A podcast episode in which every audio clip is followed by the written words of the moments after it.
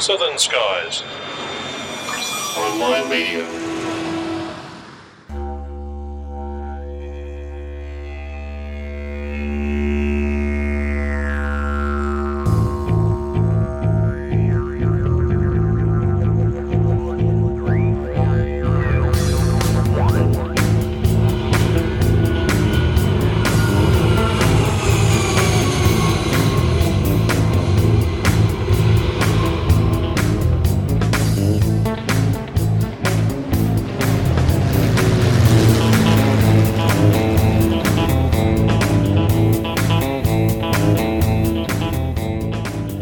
G'day, folks, and welcome back to Plane Crazy Down Under, episode 89 of the program that looks at the world of aviation from an Australia Pacific point of view. On a very chilly winter's afternoon here in Melbourne, Australia, I'm Steve Visscher, and uh, no doubt chilled as well is Grant McHerron. How are you, mate? Yeah, not too bad, mate. Not too bad. The uh, central heating is on, and the carbon tax is being burnt in the house. No oh, just, at all. Now, let's not get off talking about the carbon tax, Grant. You'll make me all grumpy. Oh, sorry, mate. Sorry, mate. Let's get you back into something happier. Let's talk about flying. Let's indeed do that, and to help us do it this week, a man who loves telling aircraft where to go. It's ATC Ben. How are you, mate? I'm good. Uh, very cold though, as uh, you alluded to earlier. So it's uh, going to be a chilly old night in Melbourne, I think. Yes, indeed. As we're recording this on uh, Queen's birthday holiday Monday, the 11th of June, it's been fogged in here in Melbourne all day. But uh, I tell you what, uh, back at the start of April, Ben, that wasn't the case as we jumped into a, a Piper Archer and made our way up north to Temora. No, it was a beautiful day. A bit of a, a low cloud cover, about 4,000 feet. But the main thing that was our thorn in our side was the 20 knot headwind we got all the way up there. the, the old powerful Archer, even though it uh,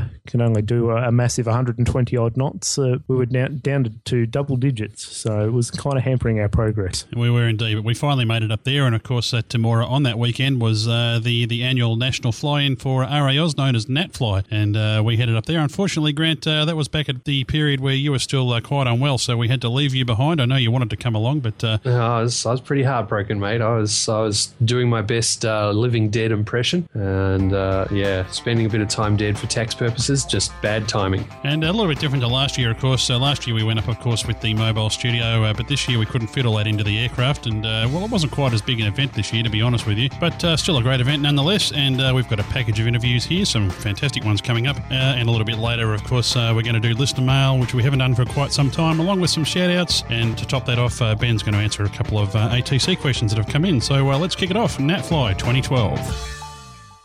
Well, here we are, Ben. We've uh, we've done the trip up in the Archer. We're sitting here. It's a very windy day here at Temora, but uh, we're uh, getting out to uh, hit the interview trail here at NatFly. Yeah, we've uh, made the trip up in a nice blustery 20 knot headwind yesterday, and uh, by the way this wind's tracking, looks like we're going to have another 20 knot headwind tomorrow when we go home. But that's a very nice day. It's the wind's up a little bit, but the cloud is uh, nice and high. You've got uh, only a little bit of high cloud, so it's uh, looking like it's going to be a good day. Absolutely. It's uh, looking a little bit quieter than perhaps we saw last year here in NatFly, but as always, a uh, great community spirit as we saw here last year. So we're looking forward to getting into it, Ben. I think we should get on with it.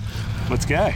Well, we're sitting here at NatFly, and NatFly, of course, is being run by uh, and uh, no better people to talk to about that than the people right at the top. So I'm sitting here with uh, Steve Tizard, who's the Chief Executive Officer, and uh, Steve uh, Runciman, who's the uh, President of RAAus. Gentlemen, thanks for spending some time with us. Nice to be here. Now, Steve Tizard, now there's going to be a lot of Steves here, so it's going to be a little bit confusing, but Steve, tell us a bit about RAAus, how it came about, and um, how we got to the stage we're at now. Well, certainly in the late 70s, early 80s, they were forbidden to cross a made road and go above 300 feet. There was only single place aircraft, you had to teach yourself to fly. And that was the beginning of it all. And as you see now, uh, we have virtually the same uh, responsibility. Well, we always have had the responsibility to the same um, areas that GA can operate in, except we don't have controlled airspace yet as a matter of course. Yep. So we're using uh, very sophisticated aeroplanes now. Some of these new ones are way ahead of the Cherokees and the Cessnas that we used to fly in the 80s and 90s. It's certainly impressive the, the technology that you see in this sector, and it's, it's obviously become popular because it's cheaper. But I'm curious about the the path that you took to get it to the point of, of more general acceptance. I mean, it's it's obviously popular now, but I can remember when I was learning to fly 20 years ago. I mean, we, people would look at this sector and say, "Oh, rag and tube," and we don't want to glorify lawnmowers and that sort of attitude. That's really changed. So that's obviously been a big challenge for, for your organisation. It certainly has. I think the acceptance is the better and more modern equipment. In many cases, far better than GA's got. But in terms of the training, we've got the same syllabus, we've got the same standards, we've got recognised uh, credit of our hours when you want to go on and get GA qualifications. So uh, there's no reason people shouldn't come our way. Even in these tough times economically, are you finding that that is drawing more people into this sector? Are you finding, or is I- you finding a contraction as the rest of the sector is seeing? No, we've just, I believe, passed our 11,000th member. I think one of the advantages we've got is being able to use our driver's licence as a medical effectively. Uh, that's certainly a big saving. And certainly owner maintenance on private aeroplanes is another thing to our advantage. So there's certainly cost savings there. Uh, certainly, an aeroplane is going to be used in a flying school, it's got to be professionally maintained, but otherwise, owner maintenance and they're not falling out of the skies. I'm interested with your relationship with CASA.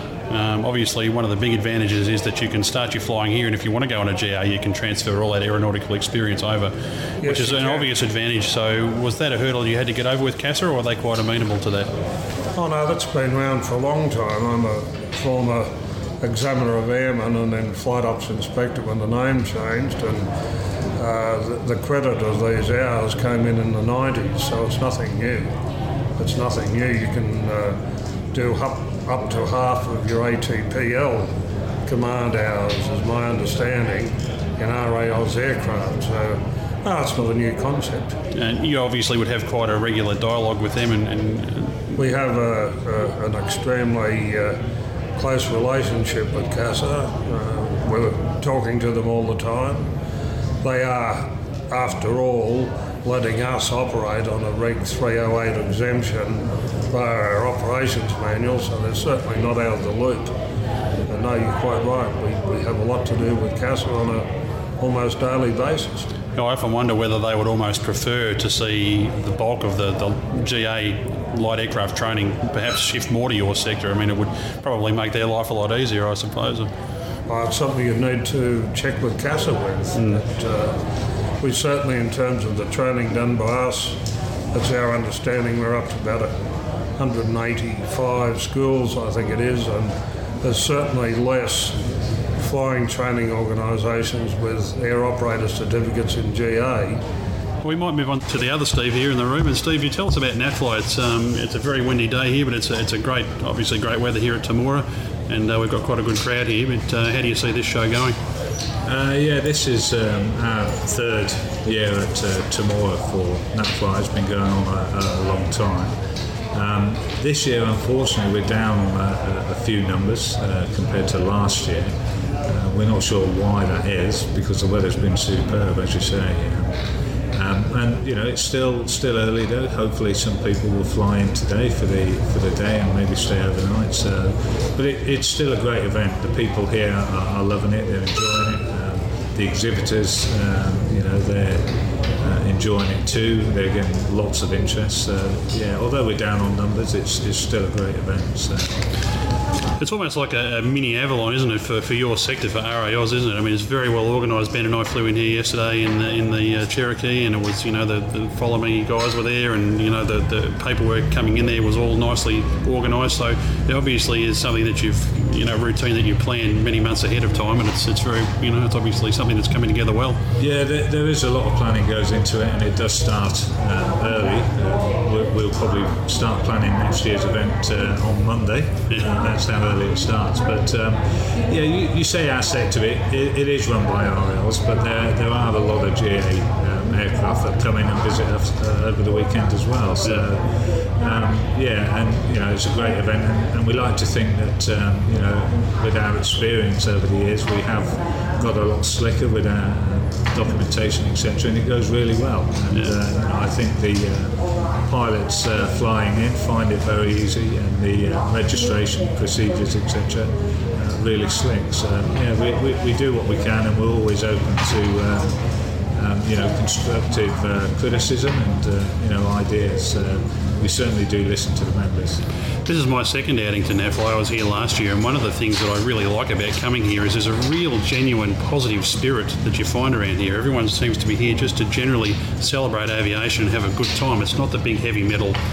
Um, you know, all the big companies here selling the, the heavy jets. It just seems to be a real positive sense of community about this uh, this event. Yeah, I, I, think the main idea is is to bring people together to share the uh, you know the passion of aviation, and uh, you know you can see from the uh, variety of aircraft that we've got uh, here. You know, there's, people in trikes uh, all, all, the way up to we've got some warbirds down here. So it, it is like-minded people coming together and you know just sharing the, the passion of aviation. So. Oh, it's fantastic. Well, it's a great event, and uh, we're blessed with some great weather. A bit of a shame about the wind, but we hope that might uh, that might ease off as the day goes on. But uh, notwithstanding, I appreciate you guys uh, spending some time with us. Okay. Thank you very much. Thank you. Thank you. Well, is there nothing that uh, RAAus aircraft can't do? We're standing in front of a couple of uh, amphibians, uh, the Petrel LS, and uh, we don't know exactly what that is. I've never seen one, but uh, Rowan Whittington here is here to tell us all about it. How are you, Rowan? Oh, I'm well, thank you. Beautiful day. Now, tell us about these uh, fantastic looking aircraft, Bi-Wing. Yes, absolutely. It's a biplane amphibian aircraft that's built in Brazil. Uh, the original design was in 1986. It's been modified extensively. Now this aircraft will uh, pitch you along at about 100 knots. Uh, it has a 912, so it burns MOGAS and avgas. And uh, let's just say it's taken me from Tasmania to Heron Island out to Lake Eyre in the last 18 months, and I've never been happier. I'll tell you what, out at Lake Eyre at this time of year, and uh, particularly with the water back, would be uh, spectacular flying out there. It was a magic flight, and there is some restrictions to flying uh, over Lake Eyre, but there's a lot of the lakes and rivers and creeks around there that we uh, dipped our hull into on that 10 day trip, and uh, it was just, you know, every day you wake up to what are we going to do next and how we're going to uh, uh, have some more fun. And the, the, places we went and the scenery we, we could see that a lot of other people couldn't see was just magic. Yep. Now, um, we might get into talking a bit more about the intricacies of flying an amphib in a minute, but uh, I'm curious about some of the other specs of this aircraft. Uh, what's the power plant behind it? A Rotax, I'm thinking? Rotax 912 ULS, so it's the 100 horsepower. It's a carbureted model, um, and we run the aircraft at about uh, 52 to 5500 RPM, so that gives us about 80 knot, 85 um, knots in what I call first gear. Uh, when uh, you run a uh, seaplane off the water, you have to have it in fine pitch, uh, in a fairly fine pitch to uh, get the thrust to get off the water. Obviously, it's quite draggy, so this aircraft will get off the water in about 100, 150 metres, depending on your load and how high you are, your density altitude, essentially. Now, tell me about the the avionics package. Do they come with different? I noticed, with particularly in this RAAus sector, there seem to be a wide variety of different avionics packages you can get in any given aircraft. I take it it's the same for this. Absolutely absolutely. You can buy this in the steam gauge version if you wish, as I have, and I, I believe in the robustness of steam gauges, and so I basically came, uh, brought it out with. Um, with that, and then added radios in as I saw fit. So the Micro Air and an old Bendix King uh, transponder, which I fitted afterwards. Um, the new aircraft come out now, literally with the full Dynon um, glass cockpit package from one end to the other, just the, the full glass instruments and uh, absolutely magic to see. Um, but for me, I like the old steam gauges as I was uh, trained on 25 years ago. I agree with that. Yep, I'd go for that. Simple and straightforward. But uh, yes, you can choose a combination of any of those packages from Edra when you when you purchase the aircraft. Yeah. So they're built to your specs. Right. And what would you be looking at to uh, to get one of these over here? What uh, sort of for a base model? What sort of price? The base model, the analog gauges uh, with the Garmin GPS and Garmin radios and a Garmin transponder.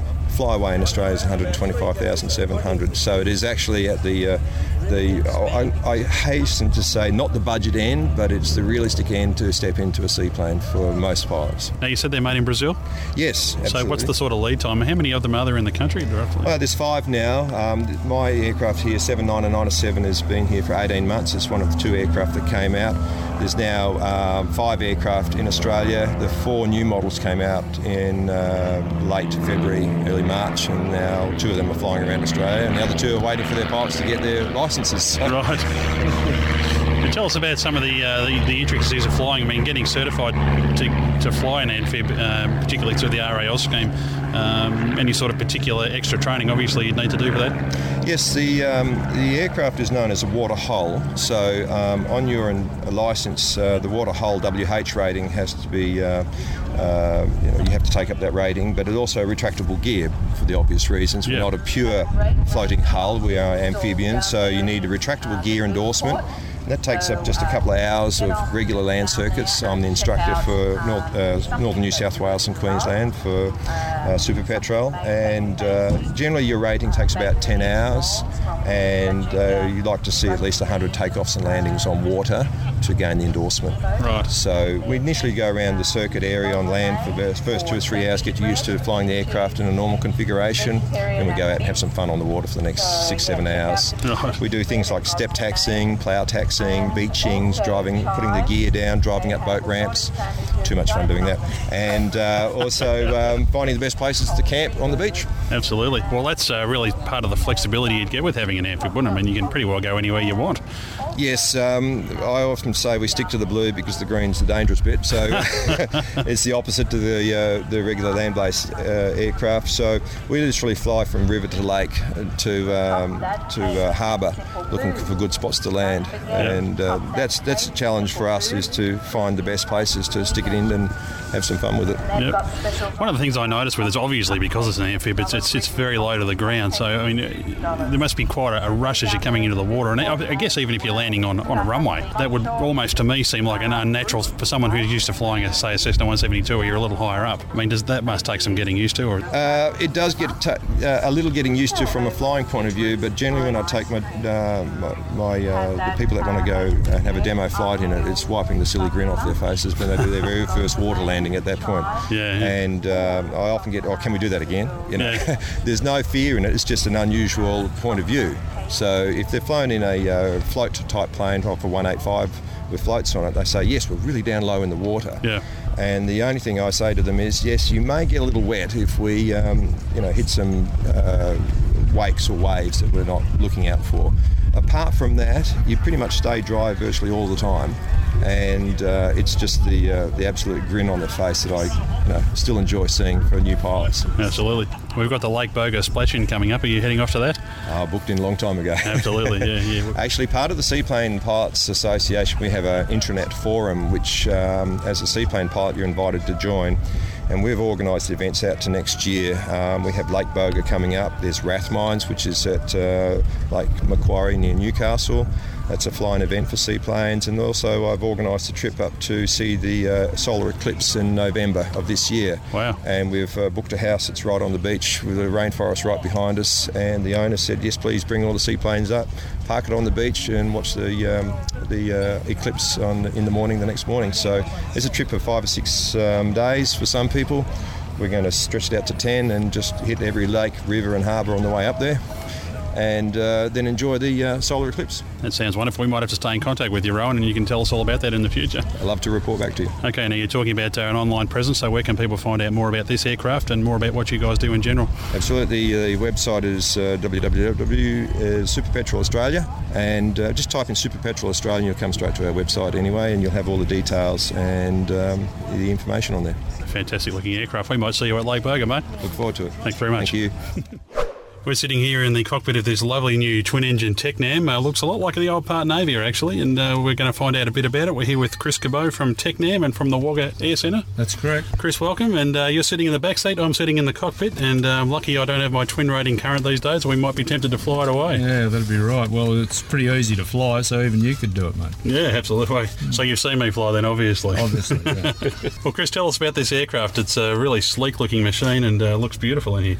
yeah, well, it's uh, this is the first of its type in Australia to be operated commercially. That's powered by uh, Rotax engine. It's got a 912 Rotax on each side, which is uh, four-cylinder, horizontally opposed, carburetted. The aircraft is fully certified IFR. Um, it's got the Garmin 950 glass cockpit uh, with analog instruments and uh, uh, engine instruments.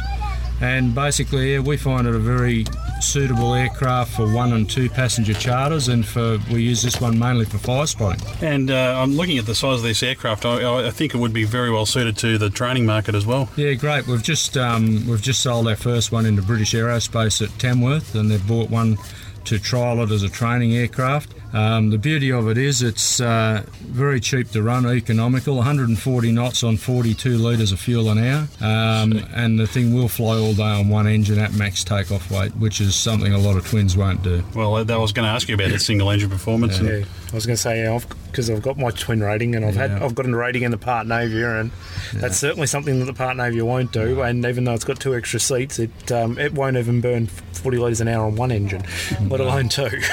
No, well, when we demonstrated this to British Aerospace, we actually took the aircraft up with four passengers in it at 4,000 feet, and we failed one engine completely, shut it down, and we climbed another 1,000 feet from 4,000 Wow. with four packs on board. So, yeah, no, it will do it, and yeah, I'm the first one to agree as well. I got 5,000 hours in Chieftains and three tens, and and uh, basically you pick a spot where your legs are to where you're going to land. You know. Now, um, Tecnam is probably better known to most of our listeners as uh, being the, the light single engine LSA class that you see around a lot of training schools. This is a real departure from that. How long has this uh, concept been around for the Tecnam, the twin engine? Well, the uh, Tecnam are really one of the companies that are going forward at the moment. Um, when you look at how long it is since somebody's certified a new twin engine aircraft today, um, it's really a great step forward. They're, they're not only looking at the training market, they've they've also got a what they call the Traveller, the 2012 12 Traveller, which is going to be what I believe a replacement for the Chieftain. Um, it's going to be a, uh, a 10 or 11 seat aircraft um, capable of, you know, uh, of uh, commuter type operations and very airline class type aircraft, like a, a real cabin class new twin, which is something that we haven't seen for a while. Well, we're not seeing a lot of innovation around, I guess, from the more traditional companies. I think, you know, the Cessnas and the Beechcraft are pushing out more of those aircraft that we're used to, but it seems to be this sector and these new, more new age companies that are pushing out all these new concept aircraft. So Yeah, yeah. No, there's a lot of uh, a lot of lot of old technology that's been renewed with Tecnam. Like as you say, the the Tecnam twin, and that looks very much like the old Partenavia, and. Um, Old Giovanni Pascale had a fair bit to do with that. He's he's in his 80s, the professor they call him, and he's uh, he's the instigator behind this new design. But um, no, look, they're, they're a go-ahead company. I know that things are, aren't travelling that well in Europe, but that doesn't seem to be fazing the Italians. They're uh, they're right into it with the uh, with the technology and and the development of new type aircraft. We've seen that too with the uh, the Piaggio group are doing some fantastic things too uh, Yeah. for Italian aircraft. Tell us about this sector. You talk about Europe being down, and uh, we've, we've talked to the uh, friends over at Jabiru. They seem to think things are down too. Are you seeing that in this sector from uh, Tecnam's point of view in Australia? Oh, definitely. You know, our, our sales turnover is uh, is down dramatically. You know, it's a funny thing. I've, I've got a mate that's in the in the sport speedboat industry, and you know, he sold 12 speedboats in the last two months, and we've uh, sold two aircraft in the last year. You know, like it's Wow. it's hard to imagine that uh, people are spending money on things like that, but they're not into aircraft. But I think, the, yeah, the industry is just a bit down at the moment. People try to talk it up, but uh, it, it's it goes in cycles, you know, and uh, things will come right. Have you seen a bit of interest around? There seem to be a lot of people. We're looking here on the ramp, and there's quite a few uh, Tecnams you've got on the ramp here today. There seems to be quite a lot of interest in it.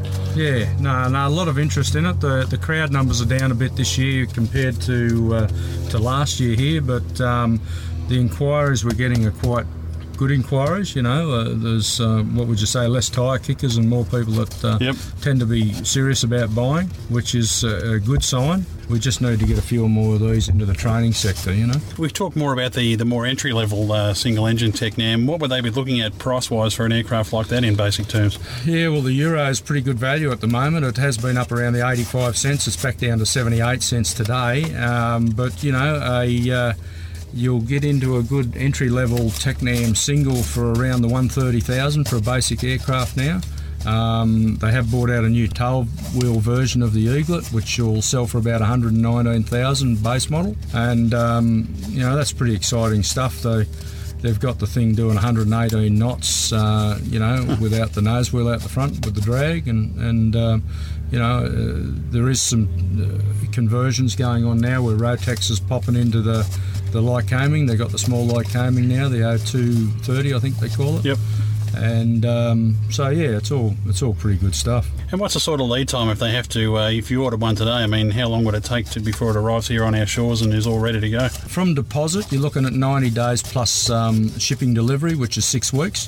So yeah, around about uh, four to five months. Right. So they will assemble it to the point where they can put it in a shipping container bring it over here and do the final assembly here in Australia. That's right. Yeah, it's all it's all completely um, constructed in Italy, and then they pull the wings off it. We get two two uh, singles in a 40 foot container, and uh, ourselves we don't bring them into Wagga. We take them into Brisbane. It's a cheaper port for us to go into, and we uh, put them together at Redcliffe and then uh, ferry them back down to Wagga from there. Now uh, you're also with the Wagga Air Centre. Uh, tell us about uh, the Wagga Air Centre and what you guys do there. A lot of charter work, I imagine. Yeah, well, we've been uh, we've been in Wagga now for uh, about 16 years operating uh, charter service. The main part of our business, or the backbone of our business, is night freight. We operate into uh, 20 regional ports out of Bankstown 250 days a year for toll priority. Uh, anything from a 310 to a Chieftain, and now we're just branching into the Cessna caravans now with our freight and logistics side. A bit of flight training, um, as much charter as we can get our hands on. We uh, we have contracts with the government with um, with prisoner transfer work and that sort of thing, plus uh, you know, a lot of federal members and uh, and uh, a bit of medical flying for the hospitals. Some interesting stuff. I, I, I, know that many years ago when I was learning to fly, that uh, you know going through the path of flying freight was, was certainly a recommended path for, for young pilots trying to build hours. Are you mm. finding that that's where you're getting your pilots from? Yeah, more more and more so. Like all, all our guys, um, we normally have them for about a year, and they uh, they've normally had enough of me by then, and I've had enough of them, and they, will get their 800 hours multi-engine for the year, and uh, and on they go to the airlines, you know. But uh, it's a funny thing uh, that they say that a lot more pilots are going through academies and that sort of thing now to, to as a as a fast track to the airlines. Mm. But I still think, you know, I honestly think we, there's a better product if they've done it the hard way. You know, they've they've cut cut their teeth on the night freight and they've had to make the decisions themselves and yep. not in a multi-crew environment. And you know, I think honestly, it's a, a higher caliber of pilot comes out of that that yeah. realm, you know. Now you're used to flying in the Wagga area, and I'll just do this tongue in cheek. Uh, tell us about the air traffic controllers you have in this area. Oh, they're pretty average, mate. Yeah. I had to drop that in for Ben because he's sitting right here. Yeah, yeah. yes, yes, thank you. I, I, do my fair share of talking to Wagga airs, and uh, no, they're very, very good. Yeah, very excellent. good pilots that they have there. Now, you were talking earlier about the 2012 Tecnam as uh, there are plans for Wagga to move into that when it becomes available to start replacing the Chieftains, which I mean, there's no, mm. no such thing as a, as a young chieftain anymore. Look, uh, yeah, the first ones they're going to bring out are going to be um, powered by the the, the like uh, the IO 540 type engine. And as a dealer, yes, I should be saying, yeah, we'll probably get one and that sort of thing, and we'll try it. And but honestly, uh, if they cracked a couple of turbines into it, I might be keener to get into it because um, that's where I see the market going for ourselves and that type of aircraft, you know. Well, uh, people want to find out more about the Wagga Air Centre, Chris. Uh, they can find that out at waggaaircentre.com. Uh, yep, and an AU, that'll get us www www.waggaaircentre.com.au and uh, yeah, you'll find out all about us there. Fantastic. Well, it's a privilege to sit here in this lovely aircraft, mate, um, and hopefully I'll get to have a ride in one at some point. Probably not today, though, but uh, I appreciate your time. Not a problem at all. Peter uh, Weisenberg from uh, Wingmate Avionics. That's Welcome. Thank you. Tell us all about the Wingmate unit. Um, the Wingmate unit is um, is a is a simple flight data recorder. It uh, records flight data, obviously, from um, internal sensors such as uh, GPS, position, speed, altitude, and heading. And it's also got um, three accelerometers and three axis gyros on board. It basically only needs a uh, power cord, power cable to a uh, to a 12 volt power point in, in an airplane, and it can record up to 400 hours of flight data then the, uh, the data is all stored on an SD card, which you can simply take out and put in your laptop. And the software will then do the analysis for you. It, it will report on every flight that you select what your approach speed was, your touchdown speed, and whether the accelerometer has seen anything really crazy happening in yeah. terms of a bad landing. So and that, that's all great, but for for the, the average user, it's pretty it's pretty cool that it has a Google Earth export as well. Right. So you can review your flight in 3D and also um, with Google Earth check your, your, your circuit altitudes and deviation from that. So a really handy tool for training, obviously. It and, is, uh, yes, yeah. yeah. Yeah, for, exa- for example, if a student goes out and, and comes back, he can sit more relaxed with the instructor, and then they can go through through what he's done. Um, like for example, we've, we've, we've taken one, one instructor out and just asked him to do uh, a few versions of steep turns, like a really good one with the ball center and a bad one where the ball's not center. And I challenged him that I could see it in the data, and I could. You could clearly see on one of the, the, the forces, the lateral forces of the airplane, that you were feeling like sliding out of the airplane. You could clearly see that on the data. Um, so it does well at measuring across all three axes, which Yes, is the yes, main thing yeah. about it. Yep. And uh, it you, keeps a student, a solo student pilot honest too. When he goes out on a solo nav, you can actually check to see where he's. They've actually been where they were supposed to go. Exactly, yeah. And not only that, if, even even if he's done circuits and he comes back and, and, and the question is asked, how are you landings? And he'll go, yeah, didn't feel anything, they were soft as. But in, in actual fact, he might have come in really low and really, again, you know, s- nearly stalling, which Yeah. the landings would have felt really well, sure. do you think at some point in the future, or maybe you have this capability now, where you could do uh, like a real-time tracking for it, or do you have to bring the uh, the SD card back and put it in the computer? Yes, well, one of the things that we actually, that's a good question because um, what we do now is store all the data that we have fairly high speed, like uh, five, five times per second on the card to do all the analysis afterwards. If, if this software develops into the future, I can see it happening that all the analysis as well, when it's really stable, is done on board and it reports online, just a small report. Without, with- because if we if we send all the raw data over over the internet, if you like, that's going to cost a lot of money. Because It's a lot of data. It can take a lot of bandwidth to, to get it across that. Yeah, Yes, absolutely. yes. I notice also here on the bench you've got a uh, Dynon EFIS unit here, and you know, I believe you can plug it into that unit as well. Yes, yeah, it will co- record all all the Dynon data from the data stream. So it, it only needs really it only needs two needs two wires, Yep. and then it will record uh, the sensor data from the from the EFIS like airspeed, angle of attack if it's uh, if it's got the proper connection for, or uh, airspeed sensor for it, uh, pressure, altitude, pitch, and roll. So yeah, all that. I suppose potentially if you had a uh, laptop that was capable of handling an SD card or even uh, a tablet these days, you could uh, potentially take the. You can still do that analysis in flight if you uh, Yes. really wanted to do it. Yes, of course. Yep, Yeah, yeah, yeah, yeah. absolutely. Now, um, Windows and Mac or Windows only? This is Windows. Yeah. Any plans to bring it to Mac? I have to ask that because we have a lot of Mac listeners. At the moment, no. We're first trying to develop a market around this. Um, software on the PC is already in Java, uh, unfortunately. yep, written in Java. that won't make any Apple person happy. Well, we- we got it as, as platform independent if, uh, as we can by Yep. using Java already. yeah, yeah. But still, you know, What can you do? can't really- yeah, what can you do? Exactly. yeah. Absolutely. Now, what, uh, what what does it cost? The the base version is uh, fifteen hundred ninety five Right. dollars, inclusive GST. No surprises. The cables come with it. The software comes with it. That's it. Yep. The version that connects to the Dynon is uh, a bit more expensive. It's 1925 inclusive everything. And the, in, the, in the same price region, we're looking to um, to release the next version um, within a few months that will have external sensor capability to Right. look at engine speed and engine temperatures and oil temperatures as well. And uh, Peter, you're from the Netherlands originally, but uh, you've been living here in Australia. You've developed this uh, unit here in Australia, which is uh, really positive news. Yes, yes, thank you. Yeah. Absolutely. Now, where can we find you online if people would like to find out more about the Wingmate? Um, we're at uh, www.wingmateavionics.com. Wingmateavionics.com. Wingmateavionics.com. Peter, thanks very much for spending some time with us. Thank you. Thank you.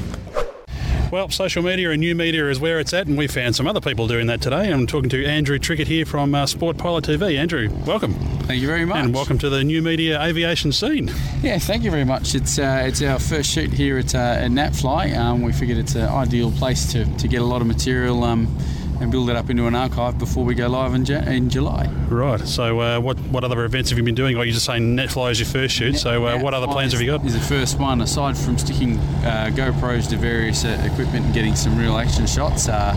And it's, this is this is the build up for it. And you know, with the amount of material that's at NatFly, the amount of aircraft on display, the amount of people walking around that we can talk to, we just thought it's a perfect spot to start. Absolutely.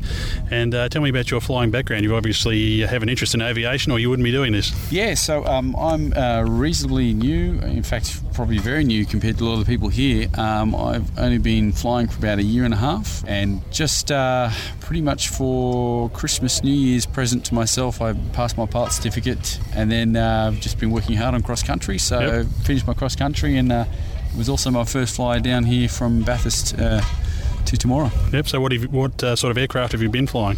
So I started out in the uh, Jabiru J160. The Right. school itself that I'm flying with um, is uh, basically all Jabirus at the moment. Um, we do have uh, Cessnas as well. The 172 is, is available via the um, Bathurst Aero Club. But uh, yeah, so J160, 170, and 230 so far. Now, your background, obviously, uh, you guys, you've got quite a crew here assembled today, so you've got some background in uh, video production as well.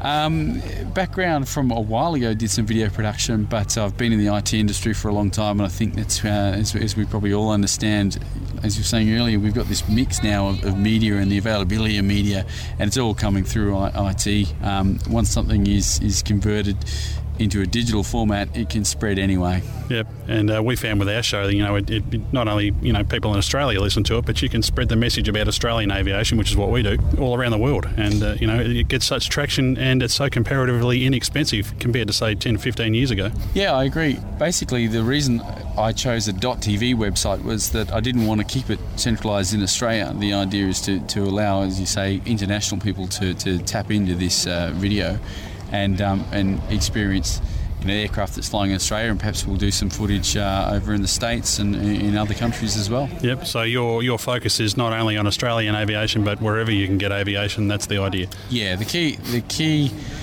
component to the uh, sportpilot.tv uh, website will be recreational aviation, and that doesn't just exclude GA.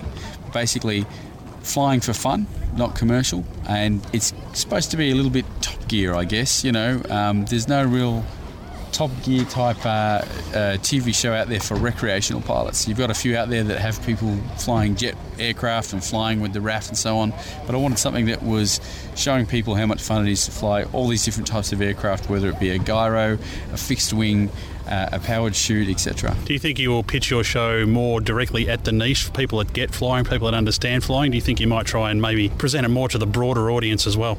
That's a very good question. Um, one of the segments that uh, that we want to produce is um, we're trying to think of a name for it. I mean, it could be called Adventure Bound, but the idea is to get to show and demonstrate the fun that you can have in, in, flying and how much it allows you to, to travel to a different place very quickly and experience it from a lot higher up. I remember one of my first flying instructors saying, you know, it's always very cool to have a skill that not everybody else has got. So, but it's it's also nice to be able to uh, show other people that anyone can do it really if they put their mind to it. Yeah, I think that that initial challenge I've heard of people that have gone off and uh, worked really hard to to get all the way to their certificate or even just to their first solo and they've you know they've obviously had to learn how to land the plane before the instructors let them take it off on a first yeah. solo. But as soon as they've done their first solo, they've gone, well, that, that's it. Thank you very much. I've, I've, achieved that challenge. They might not have gone on, but it, it, a lot of it is about that challenge sometimes. Fantastic. So it's at sportpilot.tv, and you're going live in July. You said going live first episode in July.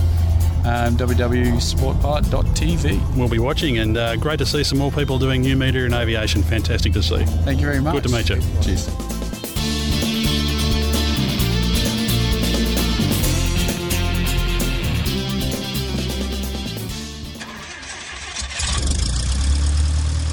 Flight, fly your plan with Oz Runways. Oz Runways turns any iPad or iPhone into a full-featured moving map GPS complete with all the official Australian aviation charts. Oz Runways is Australia's most feature-packed, cost-effective and easy-to-use electronic flight bag complete with AIP, ERSA, DAP East and West, flight planning and much more. You can even submit your flight plan direct into NAIPS. With annual subscriptions starting at only $74.99, it's the perfect flying companion whether you rent or own your own aircraft. For your free one-month trial, search for Oz Runways EFB in the iTunes Store or visit ozrunways.com. Oz Runways. Know where you're going. Want something different to talk about on Monday? Get yourself a Jet Ride gift pack and tear through the skies at 900 Ks with Australia's ultimate jet fighter experience. Be Top Gun for the day. Go to jetride.com.au slash PCDU or in Australia call 1300 554 876. Take off for the adventure of a lifetime with Oz Air Services and the Tooradin Flying School, where you can live out your passion and learn to fly. Book a personalised charter flight to Lake Eyre, Flinders, and King Island, or anywhere in Australia. Or enjoy an adventure flight for yourself or as a gift with scenic and aerobatic flights in the classic Tiger Moth on weekends. Take flight with Oz Air Services at the Tooradin Flying School. Go to ozairservices.com.au. I'm James Williams from Podcasters Emporium, and you're listening to Plane Crazy Down Under, now proudly part of the Lifestyle Pod Network. Okay, we're here with uh, Graham from Stawell Aviation Services. Graham, thanks for spending some time with us. Not a problem. Tell us all about air safaris. How's that business going these days? Going good. We've been running for 27 years. We started in a little way with one aircraft, and now we specialise in uh, taking two or three of our own aircraft and quite a number of tag alongs. We usually average five or six aircraft per trip. That's the outback trips. We do trips of five or four days to to 14 days duration, and we try and visit all the small outback places that you can't get to by other means. You know, especially we specialise in pubs where you can fly in and land at the bar door Oh, and have good, easy transport. we should get in on that bench, shouldn't we? I reckon we yeah, should, yeah, yeah. yeah, we should. So, what sort of aircraft do you have in your fleet? We've got four Cessnas, and we also got the Tecnam dealership, and we sell Tecnam. We've got three Tecnams as well, which we use for training and that sort of thing. But for the outback tours, we use three Cessnas. We uh, four Cessnas. We run a, a six-seater 206 ourselves, and we've got a couple of 172s with big engines in them, 200 horsepower engines, which we can uh, you know do good charter work in. Yep. And then we hire out the other ones to come behind us, you know, and we, we specialise in leading inexperienced pilots and people who haven't been into the outback very much before and give them good guidance and uh, we find that after one or two trips they go away on their own very happy and they're happy to fly anywhere over, all over Australia. Yeah. We, we know about a lot of uh, people that come from overseas to do these safaris, and I guess the US market would be probably big for you if I had to guess. Is that the case these days, or Not has the so dollar much killed the? US market, no. We get a lot of New Zealanders, a lot of people from New Zealand, but mainly Aussies that we get. Right. Uh, most of our, a lot of our advertising is word of mouth. We do advertise in our own area and in Melbourne a little bit, but mainly it's word of mouth. We specialise in the outback, Channel Country, Lake Eyre tours.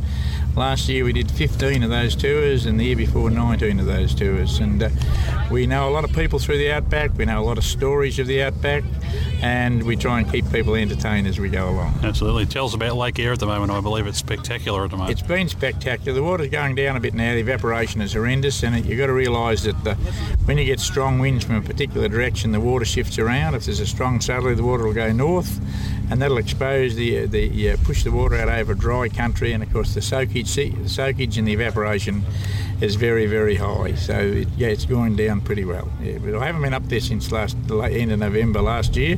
We'll be off up there very shortly, but it's getting you know the water's going down pretty well now. But the Channel Country looks magnificent. And is that your most popular tour at the moment? Or? Well, our most popular tour is the, of the longer tours is our Kimberley Broome tour, where we go up through central Queensland, we go right up through the Gulf Country, Burketown, cross through Mataranka, right up to Cooinda, then we go down to Kununurra, and we do a three-day tour around Kununurra, uh, do the, the farming areas, we do the Ord River, send them up the river, Ord River tour, then across, uh, across through uh, the Rysdale River Station, across to Broome, then we come back across the bottom of the Kimberley and across to Halls Creek, down across to Tanami to Alice Springs, have two days in Alice Springs, and then we come down south, come down via Lake Eyre, William Creek Lake Eyre, Broken Hill and back to Stawell. Sounds like a pretty full itinerary. Yeah, it is, yes. Val, our assistant, she does all the flight planning, and we are able to give all the tag along people who come with us uh, a full set of notes, a full set of tracks and distances, and all the accommodations done, all the ground travel's done, all the buses are booked, and everywhere we need transport, it's all organised before we get there. When you say you have your tag along pilots, what's required of them when they come to? Obviously, you've got to check them out. We give them a check out, and if they hire aircraft, we good check out. A lot of people bring their own aircraft. We make sure they're flying well, and we also make sure their navigation is up to scratch. We also, when we're leaving area, we might have five or six aircraft. We, we encourage them to all give us a departure and the heading they're tra- tracking outbound on, and we can tell from that if everything's okay. You know, if they've got the right track and everything's going well. Plus, we keep check of them, their distances from the destination all the time, so as we know where everybody is, so that we don't lose anybody. Last year we did the Canning Stock Route twice, which was a very interesting tour. 1,800 kilometres of two-wheel tracks in the Spinifex, and we took seven aircraft down and brought seven home. So Oh, we were beautiful. very pleased with that. We stayed at Well 33 on the Canning Stock Route, which was a real experience. It's an Aboriginal community, and we had a wonderful time. It was really an outback tour. Sounds magnificent. What about the Kiwi pilots? You see you got a lot of Kiwi pilots come We over We get a few Kiwis come over, and we get a lot of Kiwi passengers. And uh, we've got a couple of people over there who have travelled with us a lot, and they're very good ambassadors for us, and they send us couples over. Or if we get inquiries from New Zealand, we do advertise a little bit in New Zealand. We we can say to them, ring your Kiwi friends and have a talk to them. They've travelled with us a couple of three times. They'll tell you all about it, and they're very, very good at sending them to us. It's, it's, it's just good having the, the whole tag along thing, you know, just tra- travelling in numbers saves, uh, you know, going out and, you know, potentially getting lost yourself. At least, even if, if something does happen, because we're talking single engine aircraft in places, you know, like, like Tanami and all that, that are very, you know, inhospitable if something does, does right, untoward yep. does happen. But at least you know that the next aircraft in the pack is not that far away. That's so at right. least you're going to have somebody to give positions to to uh, search and rescue to come and get you. Very true. We've had that happen once. We had one fella go down and uh, in a recreation aircraft actually. Had it wasn't his fault. he had a fuel electrical problem, fuel pump failure. He put it down on a, on a station track 84 nautical miles northwest of Lake Eyre. And would you believe he had a built-in ELT and before he got to the ground, uh, Air Services had located him. They had, had his position marked with the ELT. That's how good they were. And Technology is amazing, isn't it? it is amazing, yes. And they had the police from Oodnadatta out and had him picked up before dark and they took him into town, had him all bedded down at the pub and him and his wife are very happy with it. Yep, absolutely. Okay, now if people want to find out more about uh, Stawell Aviation Services, where can they find them online? www.stawellaviation.com.au. Nice and easy. Or give us a phone call. We're only too happy to talk to you. And what's the phone number? Zero four, uh, 0428 501 600. Fantastic, great. Thanks very much for spending some time No with us. worries, not a problem. Thank you. All right, I'm here with Chris Brandon from Air Creation Australia. Chris, thanks for spending some time with us. How you doing, Steve? Very good. All right, uh, now you're all the way down here from Alice Springs. We are indeed. We went uh, two and a half thousand k's from that fly, uh, down the middle and across, and we're here. The weather's beautiful. Yep. Now you're flying uh, an aircraft that's a little bit different to what we've, the other aircraft we've been seeing today. Uh, tell us about uh, what you do. They're sexy. Yeah. Yeah, microlights, flex wings, trikes. Uh, originally started out as powered hang gliders.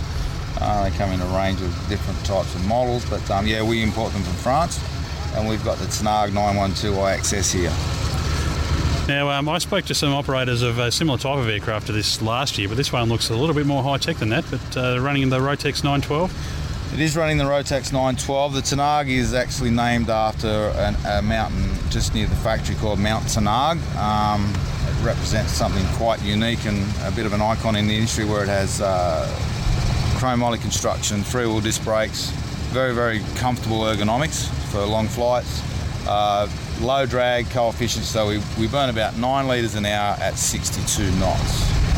9 litres an hour is pretty efficient. In this model, yeah. They've just released uh, the BioniX wing, which is a brand new concept in flex wing.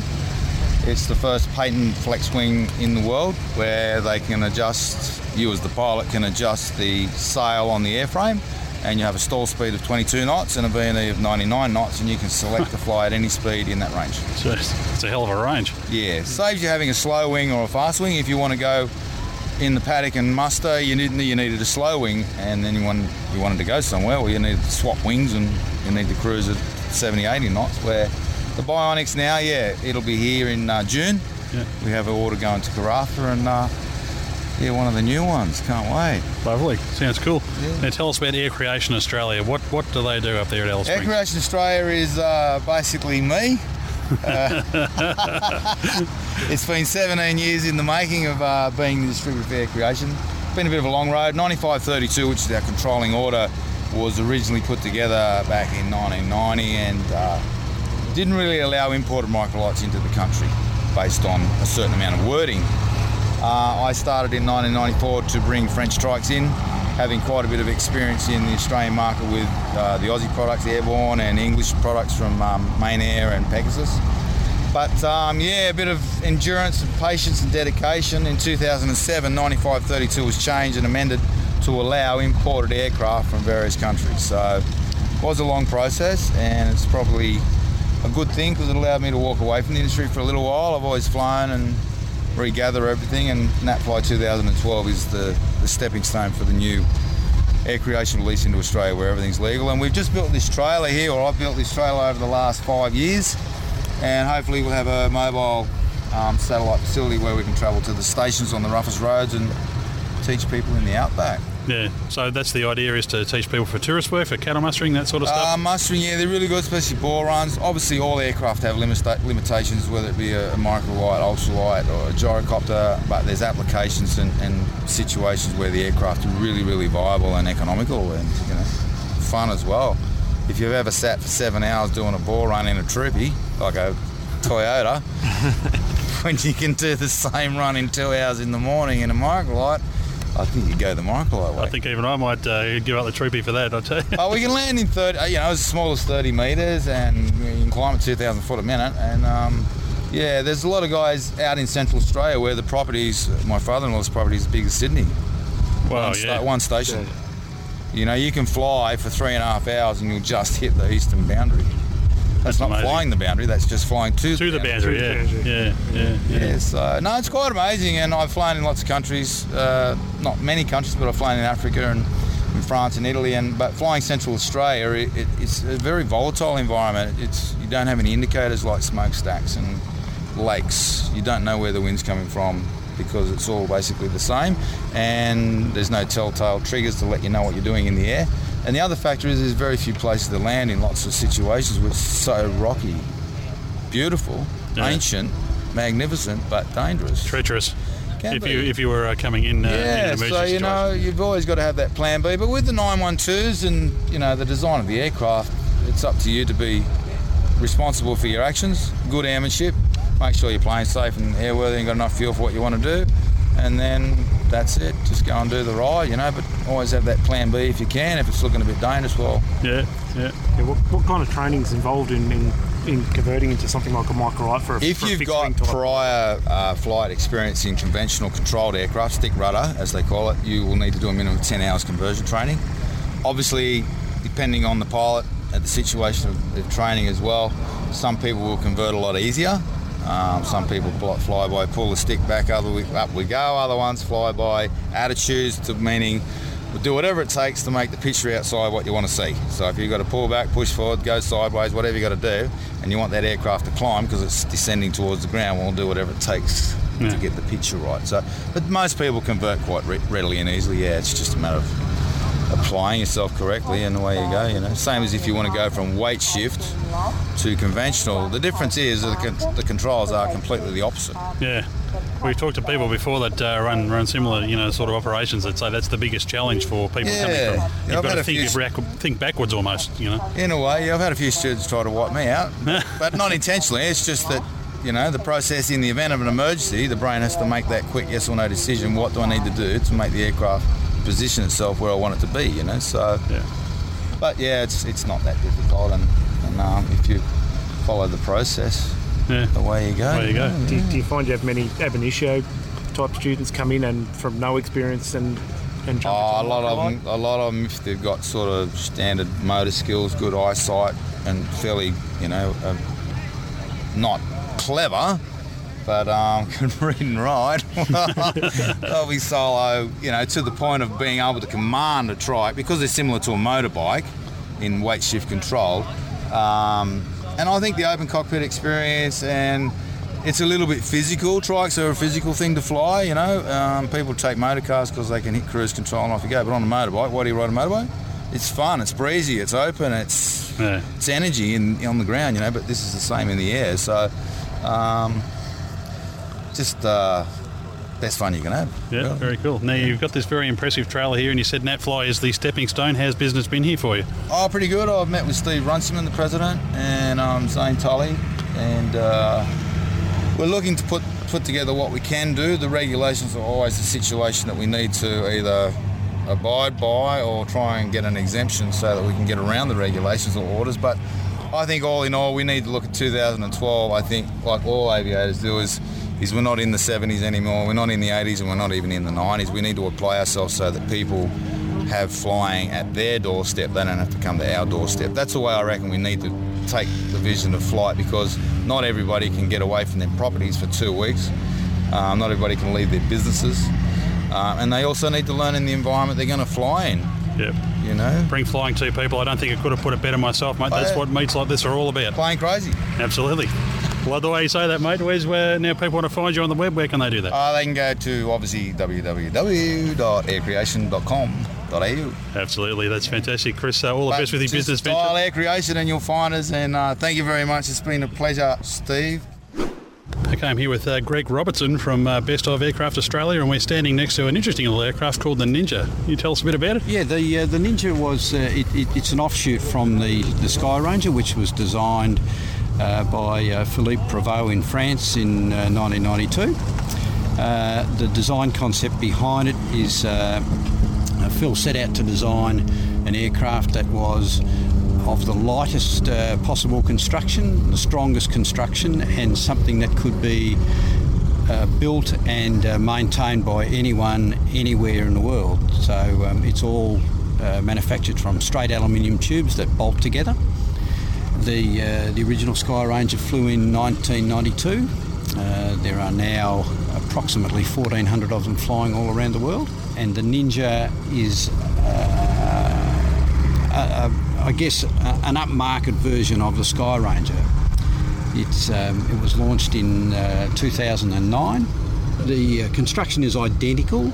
Uh, it's a little bit cleaner aerodynamically. They've they've done away with the um, fabric on the rear fuselage, and that's now uh, covered with um, demountable fiberglass panels.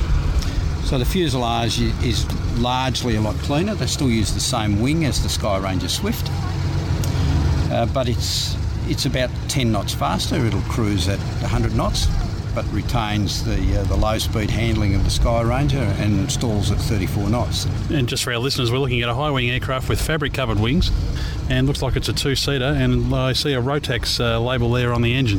Uh, yes, that's right. Um, it's a Rotax uh, 912 ULS. Um, Very popular engine, I found at this meet. uh, yes, yes, uh, they are very, very popular uh, and probably one of the most reliable piston engines ever made for aircraft. So, very uh, not cheap to buy initially, but certainly um, uh, one of the most reliable and in the long run, one of the cheapest. Uh, Yeah, absolutely. Now, what sort of avionics packages you sort of keep it rather basic? You were saying that you wanted to achieve uh, as light a weight as possible, Yeah. so you don't want to load it up too much with uh, too many things. The, the avionics are largely uh, up to the builder. Uh, the builder can put pretty much anything they want in. Um, some of them are now going for full glass screens. Um, um, mine is, uh, or this this particular one is um, uh, analog instruments that, that I prefer.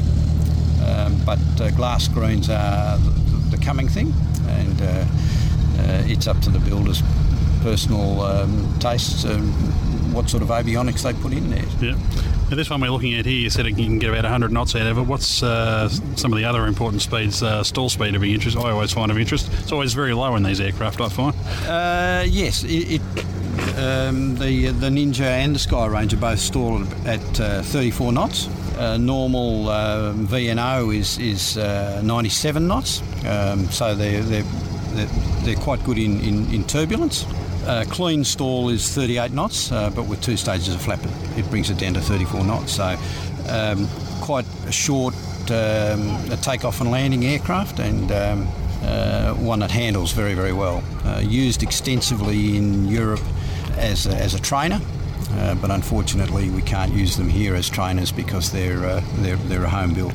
And uh, what sort of fuel consumption would, you be looking at in the cruise? At a fast cruise, probably uh, 21, 22 litres an hour, but at, at sort of economy cruise, um, 90, 95 knots, uh, around about 18 litres an hour, 17 to 18 litres an hour. Right, right. Now, I know with interest that this one that we're looking at here is actually VH registered, so there's obviously not a problem there as long as it's done right.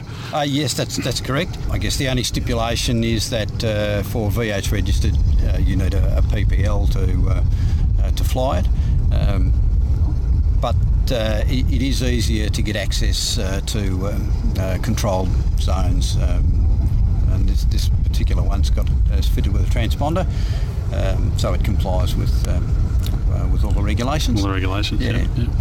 And uh, how have you found NatFly this year? It's been a little bit quieter, I sort of think, this year, but how have you found it? Uh, yeah, it's certainly quieter than it's been the last two years, although we've had beautiful weather.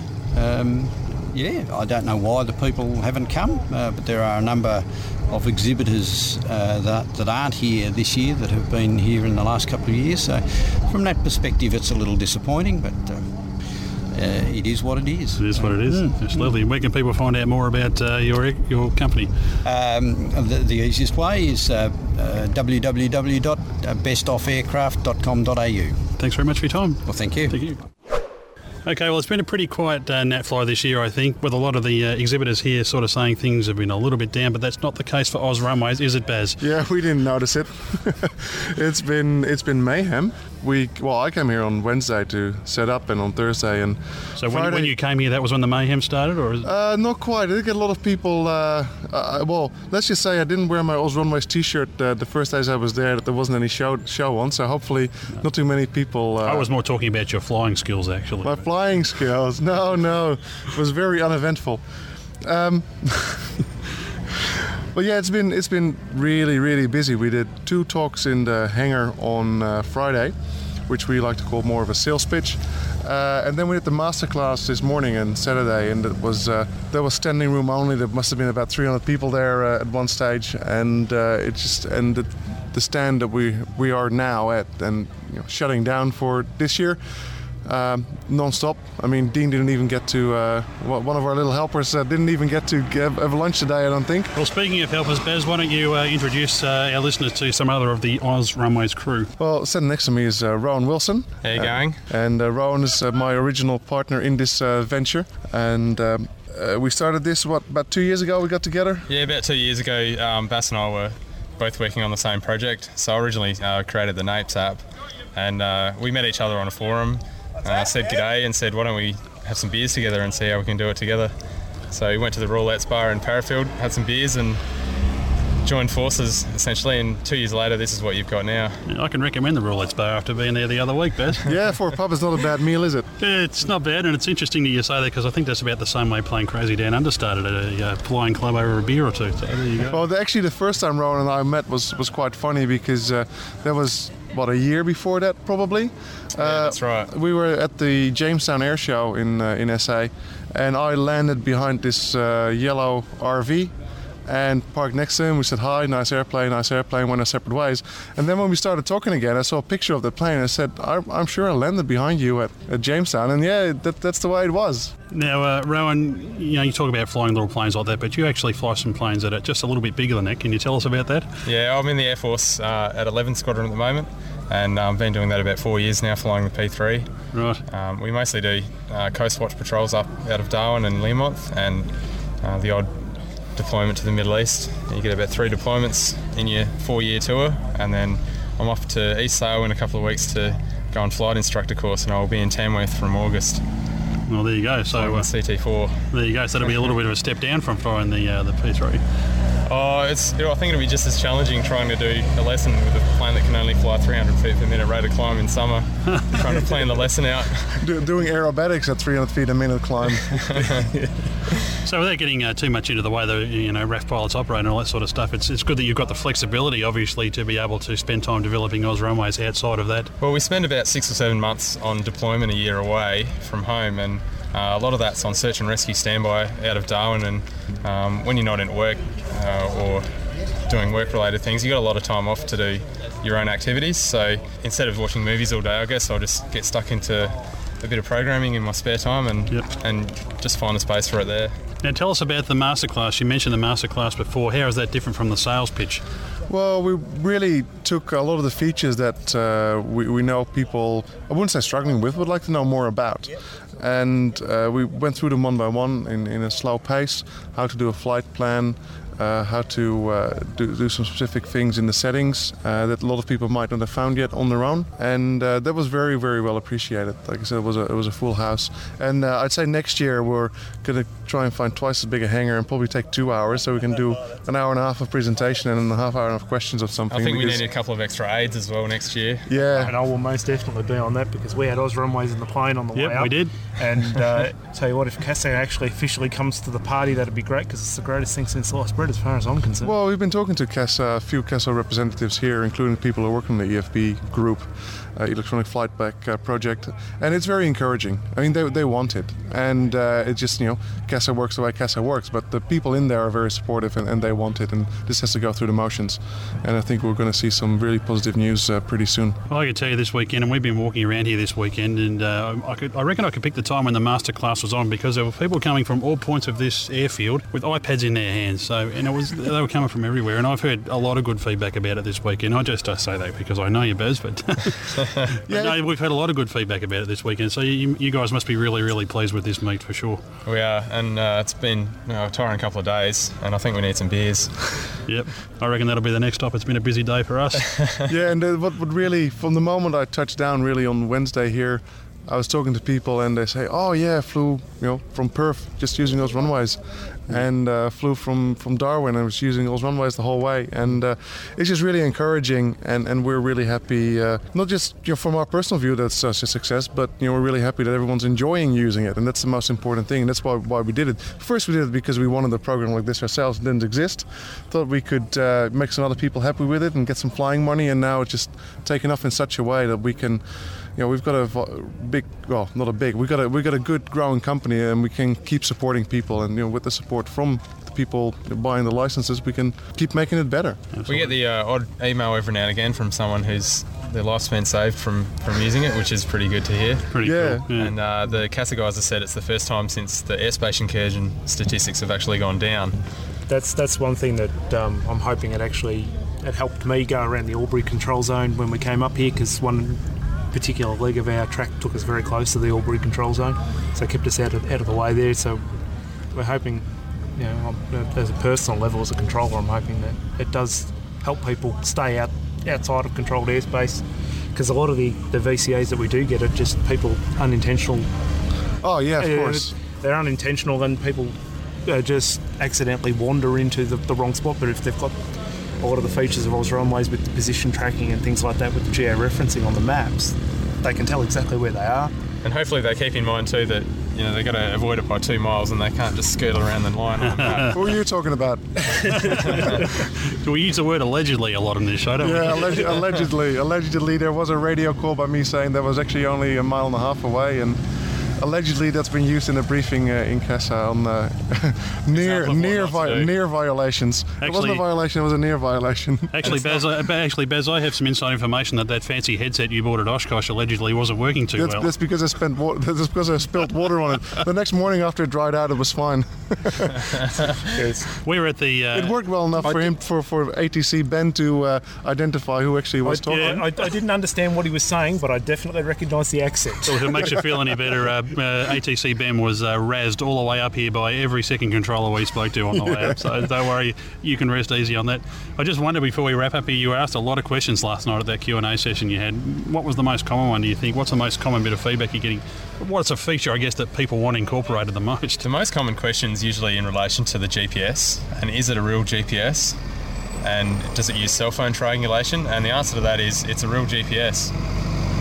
And it just uses it uses the cell towers to get a quick fix quicker. But once it's got a fix, it's pure satellite-based GPS, and you will get a fix in the middle of nowhere, even if you got haven't got a cell tower for a thousand miles. So you're finding more of fascination with the technology that uh, goes be- behind it rather than uh, people looking for more features. So being pilots, everyone likes to know how their equipment works, which is which is good to know for good professionalism. Yep. So if they don't know how it exactly works, you know, we have to explain it.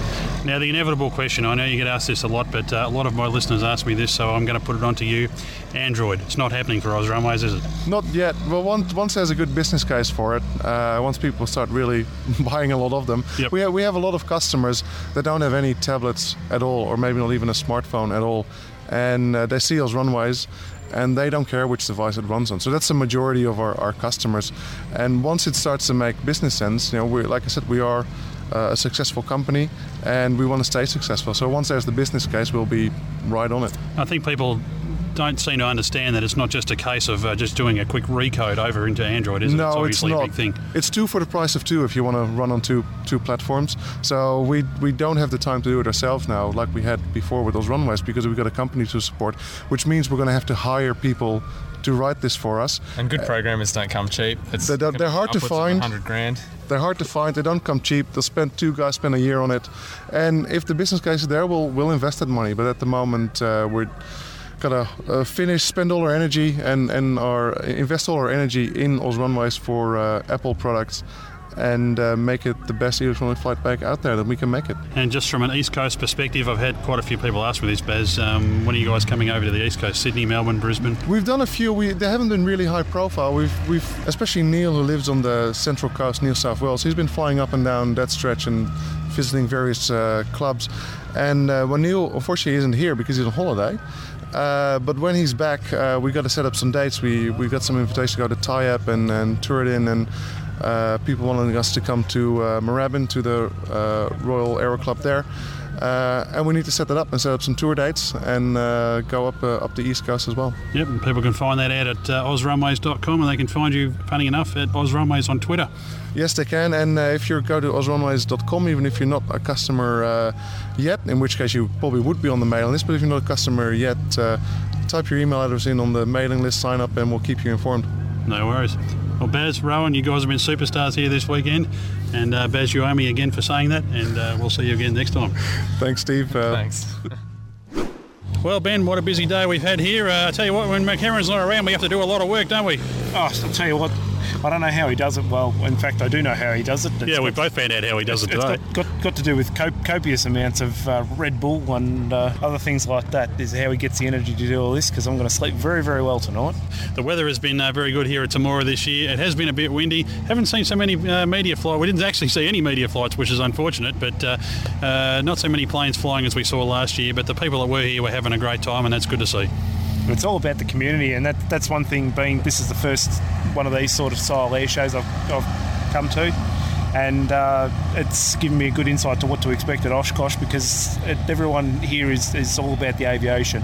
Yeah. It's a, it's a little bit different to the Avalon where a lot of the uh, the vendors at Avalon there aren't there for the aviation so much as to uh, actually be um, be there to sell, sell their wares and, and make make some money out of it. Um, or in the case of the corporate jet people there, make a lot of money out of it. Yeah, yeah, it's, it's definitely a different community here, and that's what we found last year when we were here. People here that have come from all different walks of aviation, people that are coming in and, and looking at this sector as something because it's more cost effective.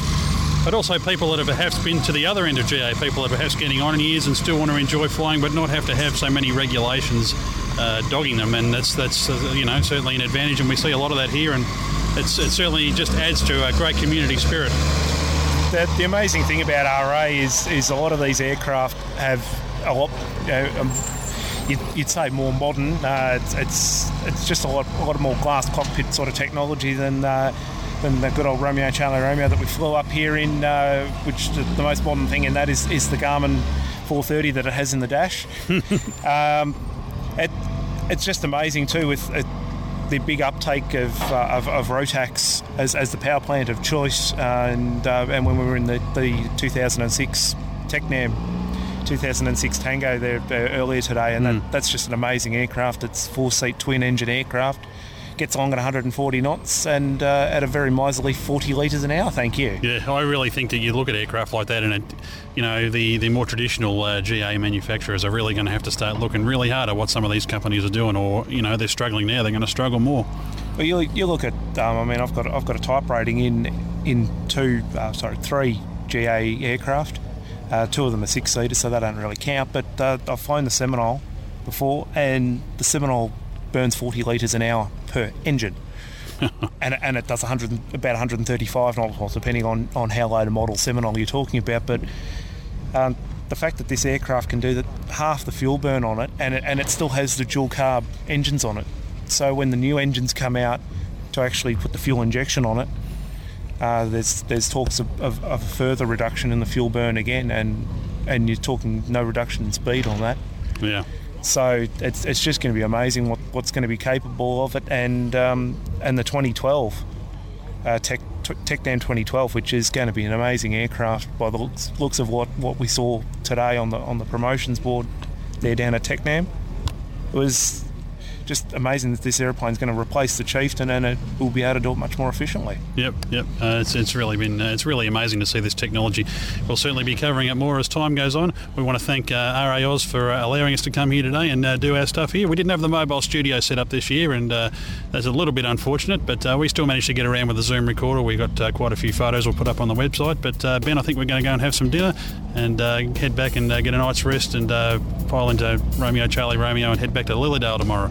Yeah, and hopefully the the, the weather gods will be kind to us, and we and we can get uh, a little bit less than uh, 20 knots on the nose on the way home. But uh, we'll we'll see what happens tomorrow. But uh, food and beer is on the agenda, I believe. Absolutely. Well, the main thing is we're going flying, and uh, that, that's all I really care about. I do it so infrequently these days.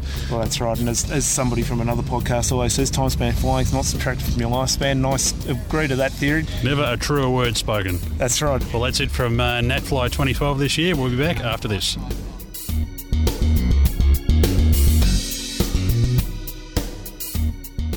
Whether you're buying or selling a light single engine aircraft or a corporate jet, do it faster and easier with aviationadvertiser.com.au. Aviationadvertiser.com.au is Australia's largest aviation marketplace. As the country's largest source of aircraft classifieds, you'll find hundreds of new and used aircraft of all types, online 24 hours a day. With ads from just $39 and the convenience of buying and selling online, it's easy and affordable. Connect with Australia's largest buy and sell aviation community at aviationadvertiser.com.au. There's a new aviation program coming.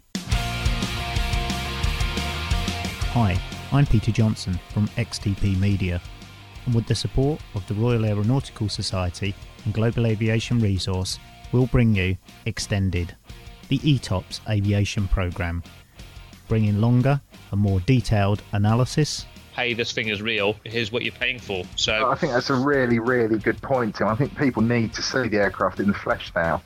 views, It wasn't far away from British Airways.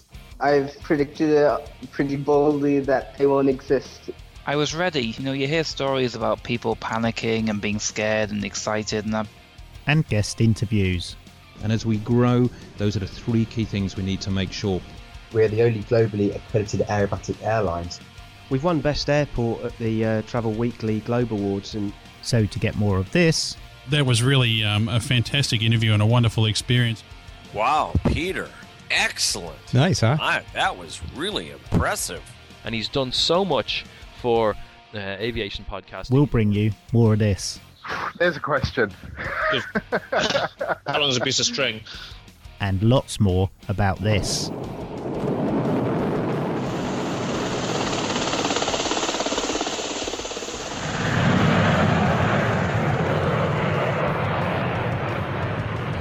So join me, along with Tim Robinson, Just in time for uh, you know people to kind of dust the sand out of the sand filters, uh, and away you go again. and Gareth Stringer, Everybody's been very impressed with what they've seen of the aircraft. and dial into a new frequency, extended.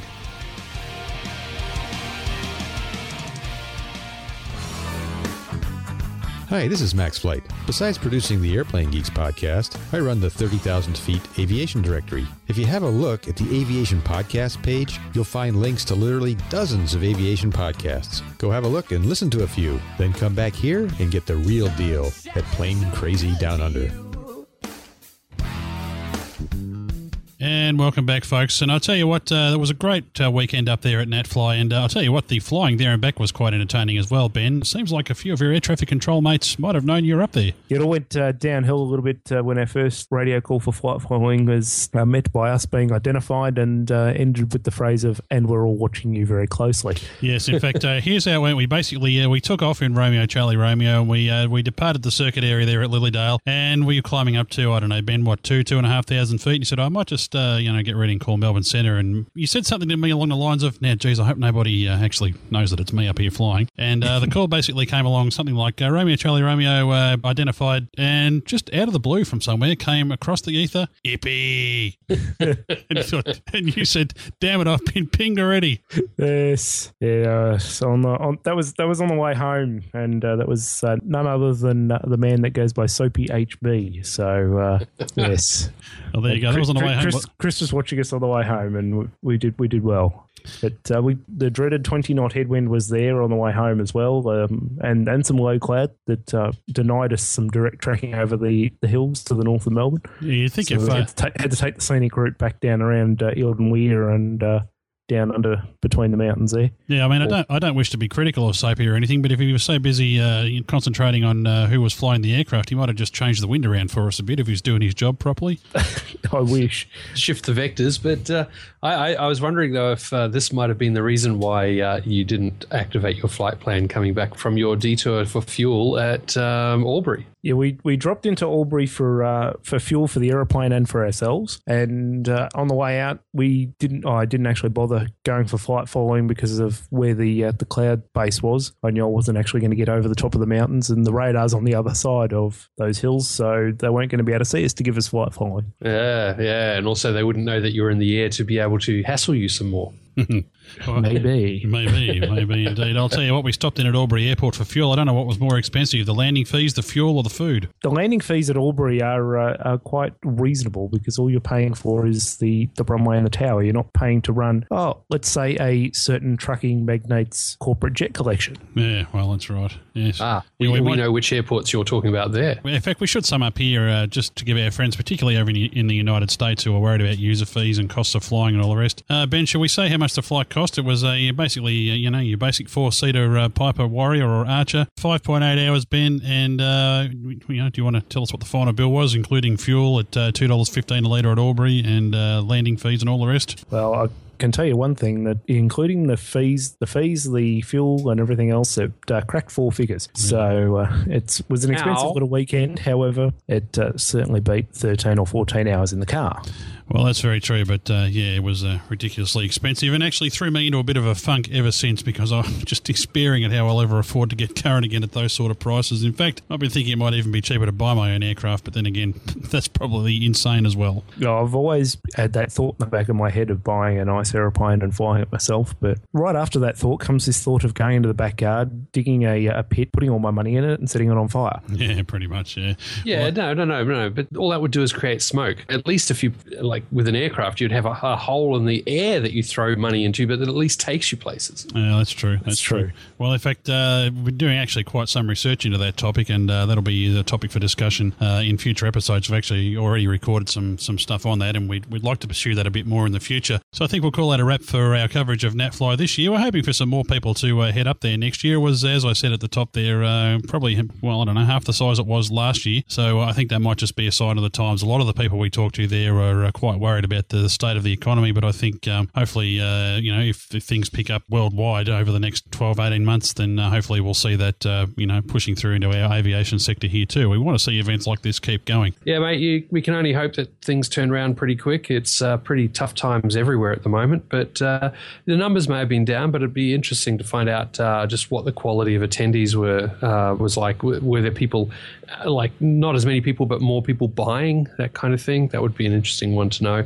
Or was it uh, people turning up, saying hi, and doing the social side of it, and not really buying anything new at the moment? Yeah, I know. uh, Talking there to Chris Cabot there from the uh, from the Wagga Air Centre, he's uh, a Tecnam dealer, and uh, I know he was saying that sales were quite significantly down this year. Interestingly, I noticed that Tecnam's uh, on the verge of bringing out some new single engine models that would be pushing into the GA sector. So, I mean, that could be a good thing. Uh, uh, what's that one, Ben, that you pointed out the other day? Is it the P two thousand and ten? I think it is. It was the P2010, and uh, it does look very similar to a uh, to a 172. And judging by the data that's available on the Tecnam site, it looks like to be a, a very good aircraft for uh, flying schools to have a look at. Yeah, it, it certainly it looks like a streamlined 172. So you know, I mean, innovation is one of the factors that might bring more people uh, into the market who've got a bit of money that, uh, that want to invest in these sort of aircraft. I guess uh, some of the more some of the bigger flying schools might look at these type of aircraft. The other thing I notice uh, at the moment, if you look on some of the websites like the Trader or, or an aviation advertiser, uh, there's a lot of you know really good aircraft for sale at the moment, second-hand aircraft that are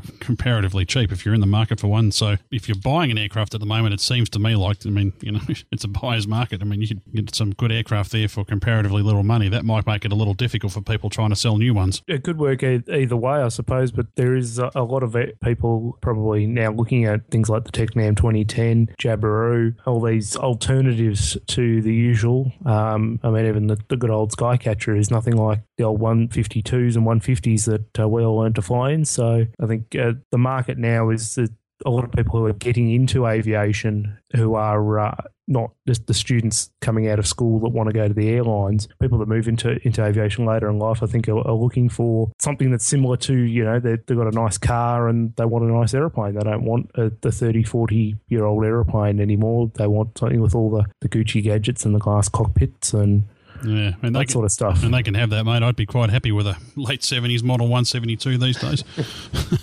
But- yeah, but it's anyway. the difference between wanting to have it in style or just wanting to get your bum off the ground, isn't that's, it? That's pretty much it, mate. But uh, anyway, as I said earlier, we'll make that a topic for another program. Now, Ben, uh, just before we started recording today, we put our uh, feelers out there on our social media streams and uh, said that you'll be recording with us. And if anybody would like to ask some uh, ATC questions, you'd be happy to uh, make up some answers or at least uh, even do it from a position of knowledge. That's right. So we've got a Yes, couple- he's, he's, he's knowledgeable about making up answers. Yeah, so we've got we've got had a couple of quick questions here. Do we want to uh, perhaps uh, go through a couple? Maybe our first one, actually from our roadie, our PA guy, our sound engineer, Alan Van Padge, would like to know a bit about runway incursions and uh, what they do to uh, aircraft on approach. Wouldn't be pretty, I imagine. Uh, well, if the aircraft's still on approach, it will cause the aerodrome controller to tell them to go round quite rapidly, and then sort out what actually happened after after the fact. But uh, luckily, they're, they're getting they're getting rarer, well, at major aerodromes anyway, with the advent of now Melbourne as as stop bars installed now, which is a, a row of red lights across the end of the, the taxiway before you get to the runway itself, and uh, they're only switched switched off uh, by the tower. And uh, they, they're normally on. And the instructions are written as such that uh, even if they say you're clear to enter the runway if the red lights don't go out you don't go anywhere Yeah, I can imagine that uh, runway incursions. I know that have been a, a small issue at some of the GA airports like Moorabbin, uh, uh, you know, when the Class D changes came in a couple of years back. But, um, you know, I think that was just a matter of uh, everybody getting used to having ground controllers again and doing things properly. Yeah, that's right. Uh, the runway incursions, uh, it, it's just an ongoing thing. Nine times out of ten, it's just human factors. Somebody takes the wrong turn or something like that. However, we've got to be vigilant for it in, in a controlled environment, especially, uh, obviously, because, you know, we can't clear someone to land when there's somebody on the runway, even if they're not meant to be there. The most common runway incursion that we do get is actually uh, normally on the bush strips is animals helping themselves to the uh, the grass around the edge of the runway, and uh, they get to be a bit of a problem sometimes with aircraft coming in. Or the warmth off the bitumen. That's not a classic. E- Either or. Um, there was actually a report that I saw a couple of years ago from uh, up in northern Queensland on one of the coastal airports where uh, the air controller was just about to clear a uh, a 737 for takeoff and just happened to see something moving on the runway and got his binoculars out and there was a turtle on the runway without a clearance. Well, that's not something you out, see every Terrapin day. Airlines. That's right. Okay, Ben, you got another email there? I do. It's uh, not an email actually. This this one came from one of my other uh, forums that I uh, frequent, which is uh, vatpac.org, and uh, actually comes from uh, Glenn. It was a whole big thread about uh, flight number call signs in various parts of the world and how they do do things like that, and it all stemmed around uh, how the commuter airlines in uh, the UK were doing their things and they actually have one flight number, but it ends up with uh, a couple of letters behind it because we can't have more than one actual call sign in the system at once because otherwise we get confused about which one we're actually talking about. So uh, they might have a, uh, so one of the, the regional airlines, flight number two might be from point A to point B and then to point C, but because of a delay, they might be actually flying flight two twice at the same time with different aeroplanes. So they we put uh, letters on the end of the, the call signs that we use in the air. And he also mentioned about uh, making issues with ICAO designators and uh, call sign confusion and things like that. And uh, that's a, a daily occurrence. We always get uh, things that sound similar, which we just have to be aware of and try and highlight the differences in our voice with inflections and uh, the way we place emphasis on the on the different parts of the call sign. And uh, also, if it becomes a big issue, then we uh, we report it and put it through the system and try and get the airline to change it. And that has happened before, where uh, Pacific Blue Airlines actually uh, started with the uh, the identifying letters of PBI and was asked in no uncertain terms, I'm sure, to change it to P to something else, and it became PBN to uh, remove the confusion between the I and a one. Call sign confusion is just just something that's uh, part of the job, unfortunately. And uh, we reckon that the airlines actually get together behind our backs and actually make it so that we get similar call signs in the same spot, sky at the same sector at the same time. So uh, it's not not uncommon, unfortunately, but uh, it's just one of the challenges of the job of uh, being a controller to make sure that the right aeroplane gets the right instruction, which is why we have readbacks. Yeah, well, it must be interesting too. Um, you know, with, with, so many new airlines coming on stream, I noticed this week that uh, Scoot Airline has, has uh, started flying in, and they've got the the pretty obvious one, I guess, uh, which is Scooter. Uh, I don't know how that shows up on your screens there in Melbourne Centre, but uh, the other one I always find interesting is Tiger Airways, who use the call sign GoCat. Uh, Yes, well, GoCat actually is not their first call sign either. They used to use the call sign of Stripes, and somewhere along the line that got changed. And it's it's all part of the the joy of running an airline is that at some point uh, it's got to be agreed upon through all the different uh, places that you fly. So part of the challenge is getting a call sign that everyone can agree to. Well, we can talk about GoCat all day and we can talk about scooters, but uh, scooting along my street right now is someone that we haven't heard for a while. Oh, mate. There he is, and it's not even midnight. You know, he comes here earlier and earlier, the postman. I know, the midnight postie, he must be complaining about jet lag if he's turning up this early. No, I think Australia Post has cut back on his overtime. That's what the trouble is. Oh, there you go. He's, he's, here early because it's a long weekend. Yeah, it's getting close to the end of the financial year. Well, it's, it's a long weekend, that's right. He's on, he's on penalty rates. all right actual listener mail. In fact, we've had a heap of listener mail, but we haven't done a listener mail segment for a while, so we thought we'd uh, run off a selection of uh, three or four of them here. And uh, one came in uh, just a couple of days ago, guys, from uh, a young fellow, 14 year old, in fact, by the name of Levan Ruban. Now, Levan, I hope I've pronounced your name right there, mate. But he writes, just writes in to say, Hi, he's a 14 year old aviation enthusiast living here in Melbourne, and uh, he's looking at doing some journalism by the look of it there, Grant. It's good to see yet more young people, particularly at his age, looking at aviation, perhaps not even from a flying standpoint, as far as I know, but even from a journalism standpoint. It's like we keep saying, there's more than just being a pilot to uh, helping aviation in the world, and so many jobs that go on to keep aircraft in the air or to keep pilots employed, and uh, you know to even report on it. So yeah, that's great to see, mate. Yeah, Levan's also got his own YouTube channel. If you want to look at YouTube, his uh, user ID there is Why Not Aviation, and we'll throw a link to that into our show notes for this episode. Sure. Now, Levan was actually out at the uh, the Boeing Dreamliner day, and uh, yeah, he actually scored an interview with uh,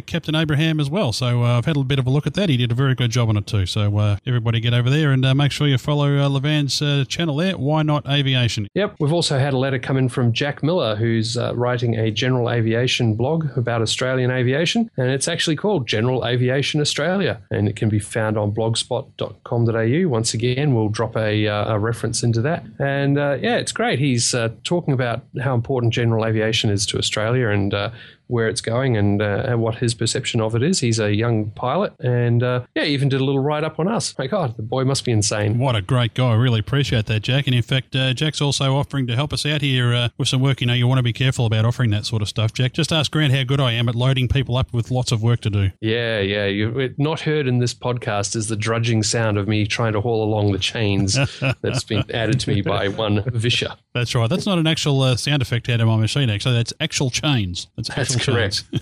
Actually, it's good. I'm getting a little, you know, buff. Dragging these chains around. Woohoo! Oh, there you go. No, no worries. yeah, but anyway, uh, we appreciate that, Jack, for writing into us and letting us know about your blog, and uh, we hope that uh, everybody piles on there. It's actually it's quite a long uh, URL there. It's uh, general hyphen aviation hyphen australia.blogspot.com.au. And uh, Jack, we might have to uh, look at uh, pointing you at hover.com or somewhere and getting a, uh, a bit of a, uh shorter URL for that one, I think. But uh, but it's a great blog and uh, certainly well worth a look. Uh, as once again, uh, you know, right in line with what we do here at PCDU, it's talking about uh, aviation in Australia and uh, you know this part of the world. That's what we're trying to do here is just talk it up, talk it up. That's it. That's it. Get more people into it, get more people aware of it, and uh, help grow the pie. Absolutely. Now, back on April 26, we received a, an email here from uh, Andrew Brown over in the UK. Uh, Hi, guys. Just listen to episode 84, and uh, that was the one uh, that we had uh, with uh, Jeff Whitty, Kathy Mexted's brother. And uh, I tell you what, Grant, I reckon that was actually one of my favourite episodes. It was a pleasure to record it, and the download numbers have certainly borne that out. It's, it's been uh, pretty well received. But uh, Andrew's just writing in here to say that he thought uh, Jeff was a fantastic uh, guest and tells great stories. And, you know, he says that's a major part of aviation in his view. Yep, it was definitely a great episode, and uh, we're glad to hear from uh, Andrew and other people that uh, they enjoyed it. Especially more so because Jeff's not a pilot, he's not aircrew, he's not engineering or anything like that. He's an operations manager. He uh, develops and maintains and keeps everything going on the um, administration side. So it was uh, definitely a, a good perspective on it.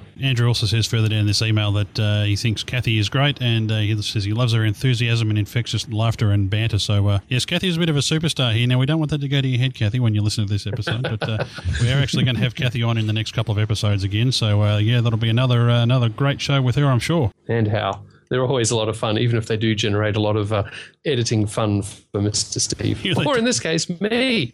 Me. I'm starting to experience it. Yeah, you're editing the latest one. Yeah.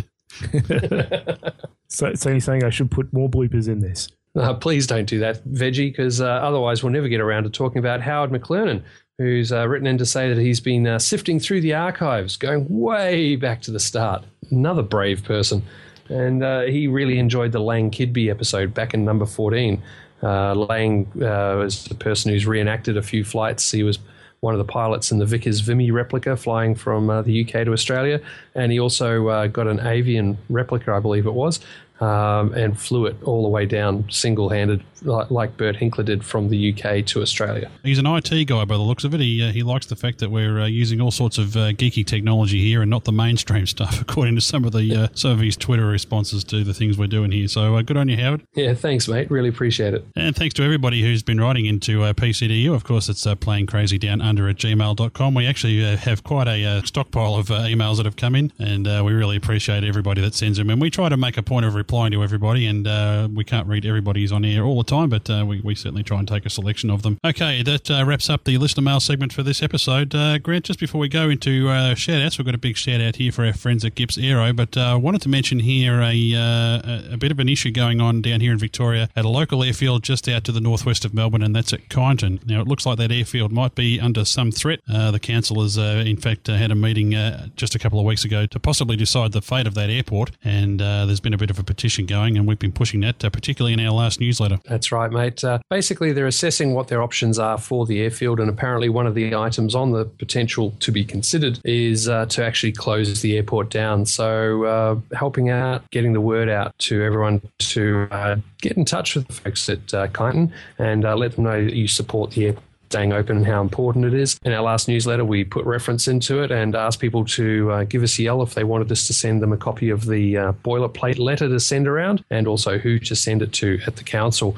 And so, thanks to everyone who wrote in and asked for copies of that. It was really good, and we put quite a few of them out there. Yeah, absolutely, and it's uh, we'll certainly be keeping an eye on that. And we mentioned Kathy Mexted, of course. Uh, that's that's sort of her stomping ground up that way, so uh, she's uh, keeping an eye on that for us too. And hopefully, we'll get an interview with some people up there soon, just to point out uh, how important it is that we keep these facilities running. I, I quite often point out the uh, the local airport down my way at Berwick, which has now long since been closed at the behest of developers mainly. And of course, the sad thing about the old Berwick airport is that probably only half of that uh, area was ever utilised uh, when they built a university on top of it, uh, and the rest of that is just sitting there as a big empty paddock, and uh, just crazy that it was ever shut down as an aviation facility because uh, this part of Melbourne, on this side of the city where I live on the east side, it's it's, it's certainly left a, a huge gap in the aviation capacity on this side of the city. And if you think about if you live in this part of Melbourne and think about Berwick, and think about where it is and how handy it would be to have an airport there now. Uh, you know, 20 years later after they closed it, well, you know, that was really short sighted. And we certainly don't want to see that going on over on the west side of Melbourne where there's a lot of development creeping out that way now, too. So we need to make sure that this doesn't happen to Kyneton. And there ends the rant. For now. okay, uh, quickly, Grant, uh, moving on to shoutouts just as we wrap this episode up. And uh, we mentioned GippsAero. Uh, of course, have been wonderful sponsors of our show in the past and uh, a great Aussie company. We'd love to give them a plug wherever we can and uh, very deserving because uh, they very recently had the the inaugural flight of the uh, the GA10. That's right, mate. The uh, 10 seater turboprop powered, stretched, bigger version of the GA8 Airvan. Yeah, it flew at the start of May and it's now well progressed through its uh, test flights. And it's great to see it up in the air uh, using that Rolls Royce turboprop engine. And uh, we're really looking forward to seeing it get on the market and uh, give everyone a run for their money. Yep, fantastic. And of course, uh, GippsAero actually have a uh, Facebook presence and a Twitter feed as well. So make sure you get on there and follow them there. Make sure you support a great Australian manufacturer. We'll put links in our show notes, of course, to uh, both those social media feeds from GippsAero. Grant, we're going to need to get back down there and have a bit of a chat to the guys about the aircraft because we've still got a couple of uh, great interviews that were recorded with their crew back at Oshkosh last year. And we think uh, a GippsAero uh, episode, I think we better get that out into the stream very soon. I think that's a very good idea, mate. Okay, that's about everything we have for you on this episode of Plane Crazy Down Under. Uh, thanks very much for listening. As always, we certainly hope you enjoyed it. ATC Ben, thanks for the flight. Thanks for coming to NatFly with me. And more to the point, thanks for taking me to NatFly. No, I, I had a seat and it was going in the right direction, so uh, it'd be a bit of a shame to have an empty seat next to me otherwise, wouldn't it? Yeah, it certainly would indeed, mate. That's for sure. If you'd like to contact Ben uh, about anything to do with air traffic control here in Australia, just uh, head over to planecrazydownunder.com and click on the About Us tab. You'll find out all about Ben and all the rest of us uh, right there. You can also uh, send him a question uh, via our email address, or you can follow him on Twitter. He is ATC underscore Ben. Ben, thanks very much, mate, and we'll catch you next time. Yeah, not a yeah, not a problem, mate, and I'll see you again next time. All right, Grant, I better let you get back to uh, planning all your balloon activities for the week. Sounds like another busy week for you. Uh, yeah, a lot of non-standard stuff happening at the moment, and some special uh,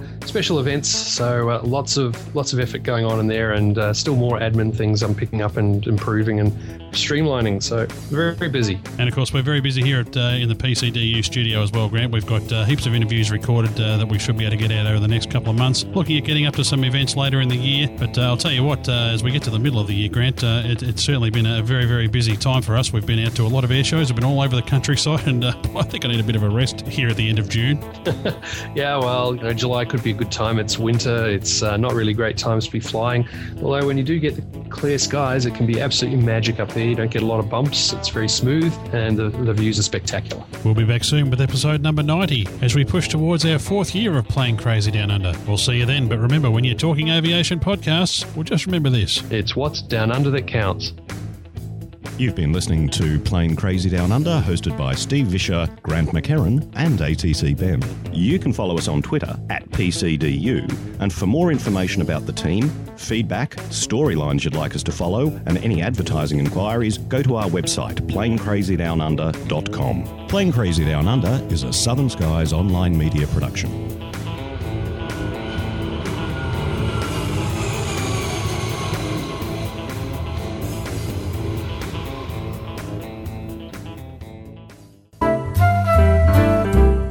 Kind folks at the Department of the Bleeding Obvious have asked us to make this statement. The views and opinions we present in this podcast are ours and do not necessarily represent those of groups we work with or are associated with, although we think they probably should. We certainly don't claim to be experts, we're just opinionated enthusiasts who are willing to comment publicly on the world around us. This show is intended as entertainment, and any education that may occur is purely coincidental. As with anything in life, it is your responsibility to determine what does or does not work in your situation and to seek out suitable guidance and or instruction. This podcast is released under a Creative Commons non-commercial by attribution license. For more details on this license and our contact details, please visit our website at www.planecrazydownunder.com. Thanks folks.